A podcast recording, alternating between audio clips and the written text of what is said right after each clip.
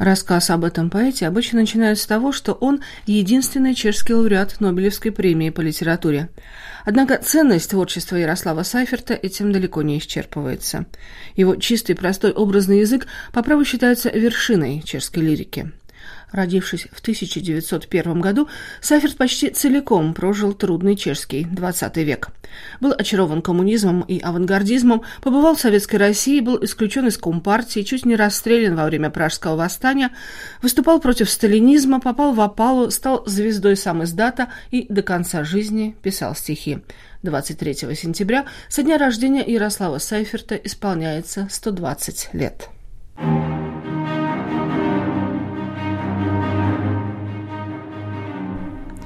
Если кто-то спросил у меня, что такое стихи, я, смутившись, не сразу ответил, ведь мне-то уж это известно. Я опять перечитывал старых поэтов, и иные стихи, как огни в темноте, освещали мне путь.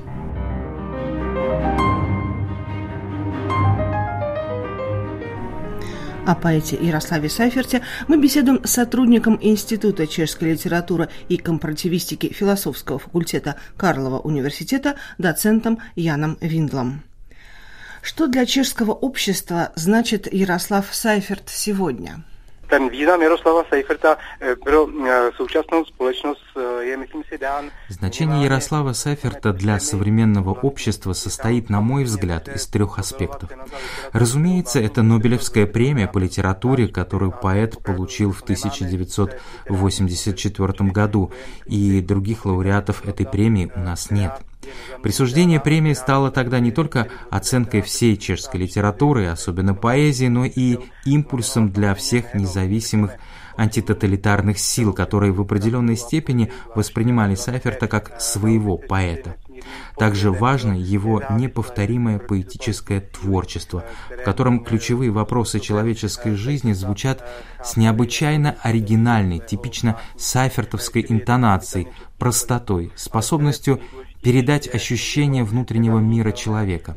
И не последнее место здесь также занимает то, что личность и творчество Сайферта отражает многослойность и сложность XX века, в котором поэт прожил 85 лет. Komplikovanost 20. století, v němž Seifert 85 let žil. А как воспринимает Сайферта сегодняшний чешский читатель, как писателя, родившегося еще 120 лет назад в пражском районе Жишков, чьи стихи проходят в школе, о котором вспоминают только в дни юбилеев? Или чешский читатель может просто открыть его книгу стихов, когда ему печально или радостно? Právě, řekněme, kouzlo Seifertovy poetiky je mimo jiné dáno tím, že je... Волшебство поэтики Сайферта заключается в том, что он считается классиком в самом широком смысле слова. Его поэтический язык настолько понятен разным социальным слоям и поколениям, что остается современным и актуальным для сегодняшнего читателя. patří, dovolil bych si říct, skutečně mezi básníky stále aktuální.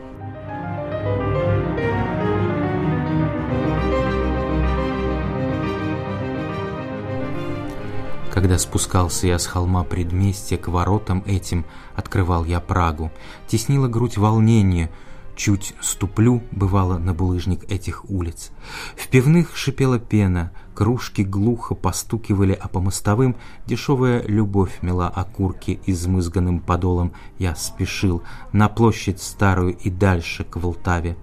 На площади в преддверии Рождества кипела разноцветная торговля, и в сумерках, в огнях карбидных ламп вздымались пирамиды апельсинов, как пушечные ядра подле пушек. Они теснились, словно перед боем, и это было золотое время мальчишеской свободы и мечты.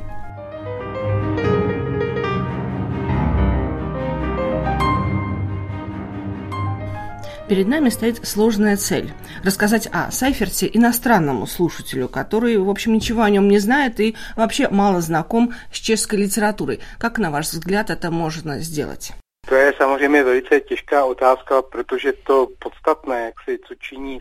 Безусловно, это сложная задача, поскольку то, что делает Сайферта Сайфертом, переплетено с судьбой всего чешского общества XX века. В этом он, безусловно, является национальным поэтом. Что может заинтересовать иностранного читателя, который, если не знает чешского языка, должен обратиться к переводам, так это волшебство его поэзии.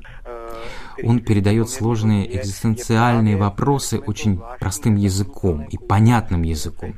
Его творчество способно создавать впечатление очень личного сообщения, человеческого присутствия. Я думаю, эта ценность присутствует и в переводах, и в его творчестве, прежде всего, второй половины XX века. V druhé polovině 20. století tímto hodnotám, myslím si, velmi odpovídá. Иностранному читателю, вероятно, можно порекомендовать его прозу, прежде всего книгу воспоминаний «Вся красота мира», где, в общем-то, отразился 20 век, причем 20 век Праги. Všetky krásy světa komponoval skutečně jako osobní, velice intimní, jedinečnou... Книгу «Вся красота мира» он создал как очень личное, интимное повествование о месте поэта и человека в этом мире. Это и мемуары, и нет. Я называл бы их лирическими воспоминаниями о ключевых перекрестках его жизни, встречах с разными людьми. Сайферт очень ценил дружбу, и эту книгу я бы назвал апофеозом человеческой дружбы дружбы. Одновременно это вытеснение тяжелых воспоминаний, которые на склоне жизни в своей итоговой книге он видит иначе. Вообще судьба Сайферта достаточно удивительна. Он ведь даже не окончил гимназии, но всю жизнь зарабатывал как писатель и журналист, и в итоге получил Нобелевскую премию по литературе. Э, в своей книге «Воспоминания», о которой мы говорим, он пишет об отце, который был слесарем, мелким конторским служащим, потом неудачно торговал картинами, во время войны делал протезы для ортопедической клиники. Иногда в семье даже не было угля, чтобы разогреть еду. И недаром в ранних стихах появляется витрина магазина, в которой его лирический герой жадно разглядывает деликатесы. Сафет вообще очень много вспоминает родителей в своем творчестве. Он пишет, это была жизнь двух индивидуумов с разным мировоззрением и обращается к своему детству в Жишкове. Этот район Праги сегодня считается не слишком фешенебельным, а тогда, по сути, он был такой замызганной рабочей окраиной. Однако Сайферт смог его превратить во что-то волшебное, как Витебск, например, изобразил Марк Шагал. Сайферт пишет, у меня речь идет главным образом о том, чтобы нащупать немного поэзии в тех буднях, которые иногда пытались не быть буднями, как им было предназначено.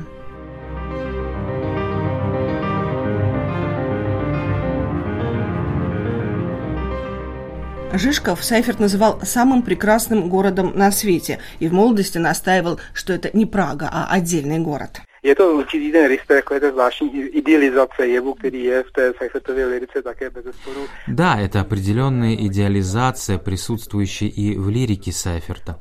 Благодаря своему поэтическому мастерству и необычно личной интонации ему удается добиться, что эти идиллические картины воспринимает и критически настроенный читатель. Его отец был социал-демократ, мать католичка. В воспоминаниях и интервью он говорил, что оба этих полюса его жизни оставили в нем след. Примеры отца как социального бунтаря и верующей матери научили его видеть мир не схематично, а в многообразии проявлений. Это был очень важный инструмент полученный им еще в колыбели, и который он использовал как в период протектората, так и в 50-е годы, когда он смог понять многое, что невозможно было сделать, оставаясь в рамках черно-белой риторики.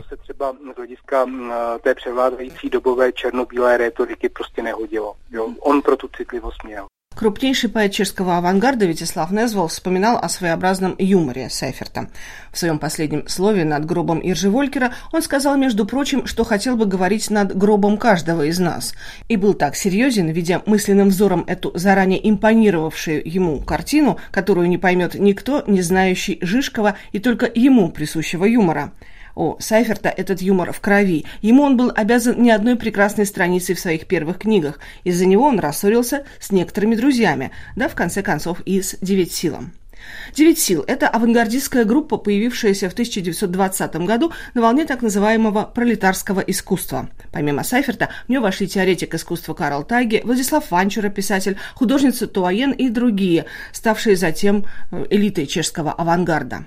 Но, однако, вскоре Сайферту становится скучно в пролетарском искусстве с его пафосом и революционной агитацией, и он увлеченно обращается к новому направлению – поэтизму. Им девятиловцы прокладывали путь на Запад, к футуризму, кубизму, дадаизму. Красоты мира – ложь и для души обуза. Прощайте.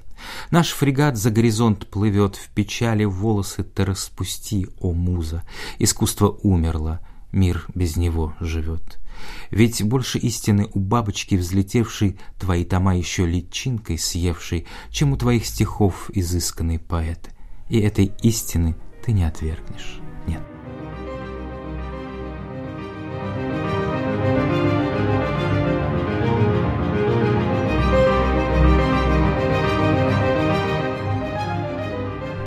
1925 году в составе делегации Общества по сближению Советской России Ярослав Сайферт, Карл Тайге и поэт Йозеф Гора побывали в Москве и Ленинграде. Чехам, конечно, демонстрировали глянцевую сторону страны Советов, и Тайге отзывался о Советском Союзе восторженно. А что там увидел Сайферт? Сайферт vlastně stopy té cesty, my, он vlastně se jakoby zavázal. Он обязался рассказать о поездке и сделал это в сборнике «Соловей поет плохо» 1926 года. По сравнению с восторгами Тейги и Матезеуса, у него эта встреча с русской революционной реальностью предстает иначе. Сайферт настроен скептически, он пишет с определенной меланхолией. Он отходит от программного оптимизма и витализма, который свойственен раннему девятисилу. И скептицизм чувствуется в его восприятии советской России. Мумия Ленина – это уже не символ вечно живого отца революции, а кто-то, кто действительно мертв. Leninovou mumii už to není ten symbol té revoluce, ten věčně živý otec revoluce, ale je to skutečně kdo si, kdo je mrtvý. На треснувших крошащихся опорах поникли обветшалые дворцы. Былая слава исчерпалась, такую мы увидели Россию, когда как свечи купола Кремля горели золотом над гробом.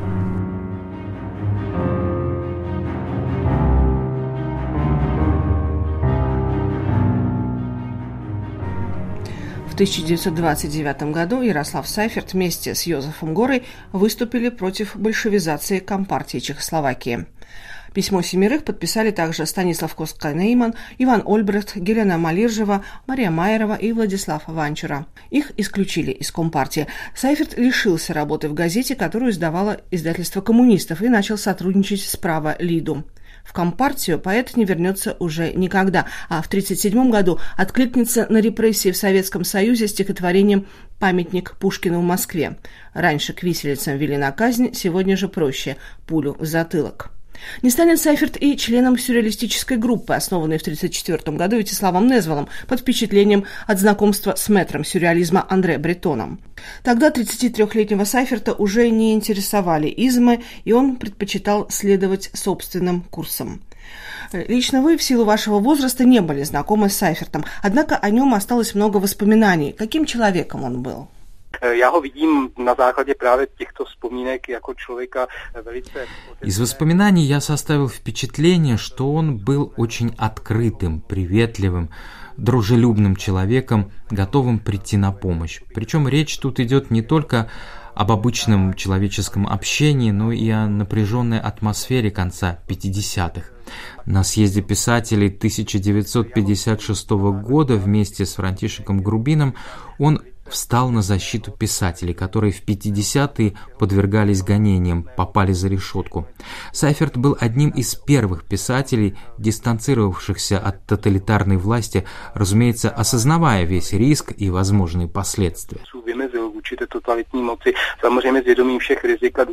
Как складывалась послевоенная судьба Сайферта? Он родился в начале века, и после войны ему было за 50, у него была жена, сын, дочь. Известно, что хотя он и прожил прожил довольно долгую жизнь, но страдал от болезней. Это тоже наложило свой отпечаток, одновременно позволяя ему как бы отойти в сторону. Это так? Сейферт jako z hlediska osobního profesního vlastně byl od roku 1949. С 1949 года Сайферт находился на пенсии по инвалидности. Это принесло сложности его семье, но одновременно предоставила определенную свободу. При этом, будучи близко знаком по межвоенному периоду с левыми, которые теперь стали властью, он действительно пытался помочь арестованным писателям. Я имею в виду его большого друга Яна Заградничика. Он пытался облегчить их судьбу, добивался смягчения приговора, старался помочь семьям арестованных поэтов. Сайферту удалось то, что не удавалось другим писателям – удержать очень хрупкие и шаткие отношения с официальной властью, структурами официальной культуры и одновременно самоздатом. В этом его судьба уникальна. Однако, безусловно, это было несколько очень тяжелых десятилетий, опустошающего его маневрирования. В 1970-е, в годы нормализации, его произведения публиковались как в официальной печати, так и в самоиздате. Это особое отношение, которое еще предстоит изучать. je, který vlastně ještě do jisté míry vlastně čeká na odborný popis. А какая поэтическая книга Сайферта ваша любимая? Obecně jako Seifertovo dílo jako celek velmi miluji a velmi obdivuji, ale pokud se už ptáte na mé osobní, osobní priority... Я очень люблю все творчество Сайферта и им восхищаюсь. Но если говорить о моих личных предпочтениях, то я бы выбрал начало 1930-х. «Яблоко с колен» и «Руки Венеры». Это первый образец той поэтики, которую можно назвать действительно сайфертовской. В конце 20-х он уходит от коллективистских лозунгов и очень настойчиво ищет собственный путь, как политический, так и поэтический. И эти поэтические книги – первый пример чистой сайфертовской образности, его уникального языка, предлагающий особый уровень личного высказывания, открытости, простоты, который одновременно не боится касаться самых серьезных вопросов человеческой жизни. Это как бурная река, где-то это романтические заводи, великолепные узкие меандры, а яблоко с колен и руки Венеры – это свежая река, питающаяся ключами, течение которой чистый, сильный поток, и в этом волшебство этих книг. За mě kouzlo, aspoň podle mého názoru, a krása, krása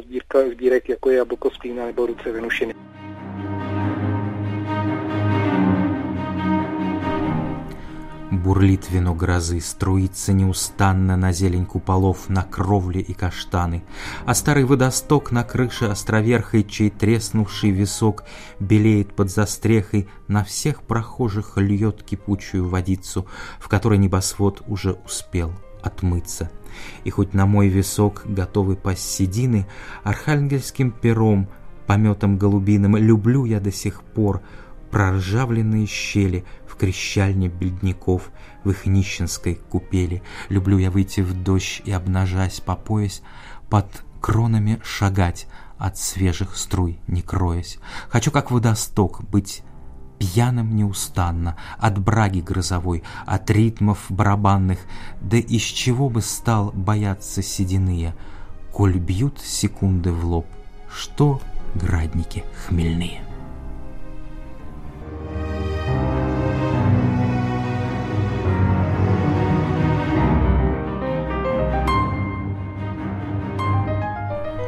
А в заключение послушаем голос Ярослава Сайферта. 25 декабря 1937 года он выступил по радио со стихами на смерть президента Томаша Гарика Масарика.